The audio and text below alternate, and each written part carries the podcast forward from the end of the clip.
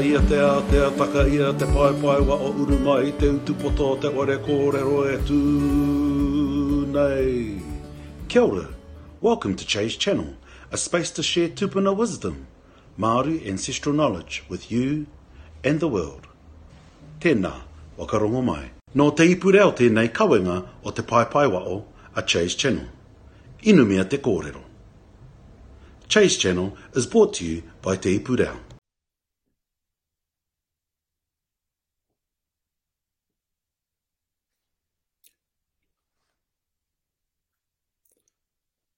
Tēnā katoa tātou i roto i tēnei pō. Kia ora tātou. Uh, tēnā tātou uh, me ngā uatanga o te wā. Uh, e tangi ana ki o tātou mate. Uh, e mi ana ki a tātou te kaupapa tangata. Uh, while we wait for a few people to come on, um, I'm going to play a little waiata. Uh, hoi no, uh, kia ora katoa tātou. And here we are, the boys from Common Unity.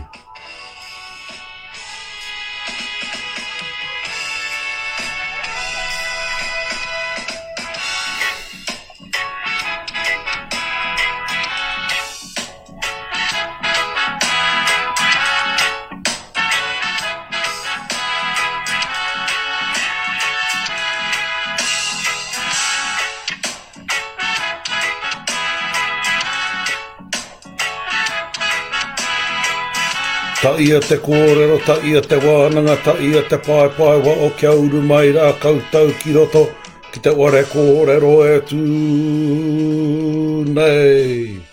Te nei te pō nau mai te ao. Uh, tēnā tātou katoa. Kia ora everybody, I'm Che Wilson uh, from Che's Channel, te pai pai waho. E mi atu ana kia koutou i roto i tēnei pō. Kia ora tātou. So, uh, tonight's kaupapa, I'm going to be talking about uh, uh, karengo and inanga. Uh, but before I do that, uh, just connecting in with everybody. I uh, hope you've had a, a, good week, a good weekend. I've definitely had a great weekend, uh, though a had tad, tad tired as well. Kia ora, cousin, honey. Um, hoi anō. Karengo. Karengo, uh, also known as parengo, uh, but where I come from, we say karengo. And karengo is uh, a green seaweed uh, that you eat. And it's a bit like nori, I suppose. Yeah, it's similar to nori, the, um, the Japanese uh, seaweed that you use for sushi. It's similar to that. Uh, and Karengo, I thought I'd talk about because I was on the Manuka, uh, Manukau uh, Harbour uh, on Sunday uh, and noticed uh, on Monday morning when I went for a walk just how much uh, there was in the harbour or in the part of the harbour that I was on out on the western side of the harbour. And uh, yes, this is the season for karengo, and remember going to collect karengo uh, and then drying it out uh, and then saving it for for the times where you'd have hakari and visitors uh, and had quite a lot of fun going out with mum's brother um, collecting karengo. Uh, whenever we'd walk, um, drive from different hui, stop and go and get kai uh, and Karengo, uh, I just noticed how much there was. And so I thought I'd just talk about that for brief, briefly, uh, because it was plentiful. And uh, I know with Karengo, although it's been a while, that it goes goes in waves where uh, sometimes it'll be really plentiful, and then other times um, it might not be as plentiful. Uh, but the other thing you've got to be careful with cutting all these days is the amount of pollution uh, in the various uh, harbours and uh, coastal areas uh, that you might be gathering your cutting from. but yeah, I just couldn't get over how plentiful it was. number two kaupapa that I thought I'd talk about was is inanga. Uh, because people um, would have been uh, white baiting for a while now. Uh, and though uh, I was always told that, and because I'm an inlander, and uh, white baiting for my family would usually be either Ranana, Jerusalem, or Pipiriki. And one of the tikanga there, and hopefully Auntie Waiwai's online because she'll no doubt comment. Uh, one of the tikanga there is you wait for the first rain. We've already had that, uh, but you wait for the first rain so that you allow them to swim up. So it's not about the date that the Department of Conservation sets. You should be focusing in on uh, allowing them to migrate upstream a bit further so you're mindful of your other relations. Uh, and once that rain happens, then you could go uh, and set your utu, uh, your utu ngaore, uh, and you know because a lot of people will, net uh, and and you know scoop them up.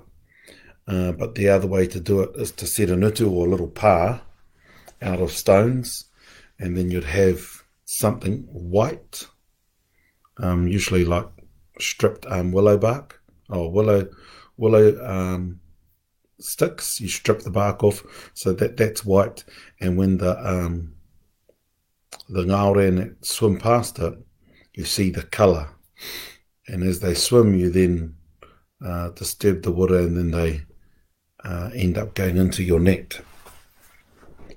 Um, but there's a, a range of vari- uh, variations of inanga. You noticed I said the word ngaore. Um, so inanga is the small, ngaore are the bigger once they've grown a bit. Uh, and so ngaore are, are, the bigger version, and then the karohi are bigger again, uh, more getting into the smelts. Um, and so you got inanga, ngaore, and then um, karohi, and that's where the phrase uh, ka tere te karohi rohi.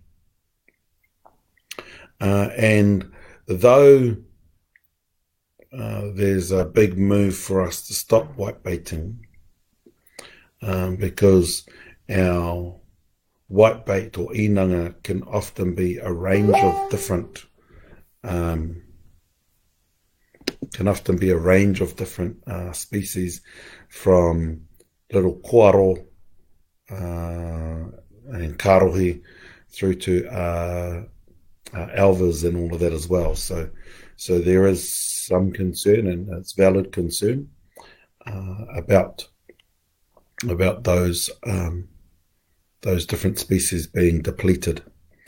But I thought I'd talk about karengo and inanga generally. Um, one because I saw the karengo, and two because I got a message from the west coast of of Te Waipounamu um, for my little package, my little order. Uh, and in my case, I only buy a small bit each year, usually for our hakari table for Christmas, uh, so that we have just a little taste, uh, not too much, um, but so that more importantly, we don't lose uh, the the taste of that kai rangatira, uh, and that we remember it. And the other thing that, while I'm talking about um, ngaore and inanga, is um, used to dry it. Used to dry it, and um, that was a lolly. Dried dried ngaore, uh, dried pipis. You know, you'd string um, at least with the pipis, you'd string them up and you'd hang them to dry, and you'd um, put some of the ngaore out on the out on the iron, um, out on the iron to dry and I'm not sure if that was actually safe, but that's what we used to do. Uh, and they'd be in in uh, a nanny's bag or an auntie's bag uh, with the black balls, and uh, you'd have either a black ball lolly or you'd have a Māori lolly. And so the Māori lollies were traditionally really healthy because they were dried um, fish or shellfish uh, that were small enough and compact enough uh, to put in your um, kete or even your tatua, and you'd pull them out um, when required to help sustain you and just to pull you over until you actually got to where you're going to have a kai. Uh, kati, that's enough for tonight.